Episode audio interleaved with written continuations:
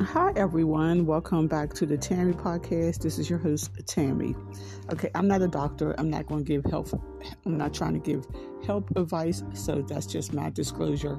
I'm not a doctor, so don't take no health advice from me. But who likes tea? I don't like tea.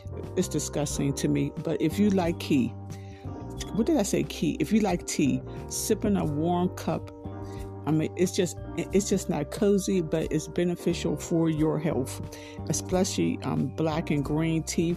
They contain um, power and antioxidants, which studies suggest can help good and bad cholesterol um, levels in balance, regulate blood sugar, and lower blood pressure.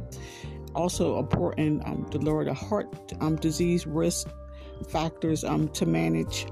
So drink tea um, try this trick for getting a new habit to stick attach it to existing one. If you unusually grab a soda, instead of grabbing a soda or grabbing some juice, um, make yourself some green tea, a black some black tea. put your little pot on the um, stove, or if you got a little tea maker, make you some tea that way. Is there a tea maker? I'm talking about there's a tea maker and swap your sweetener.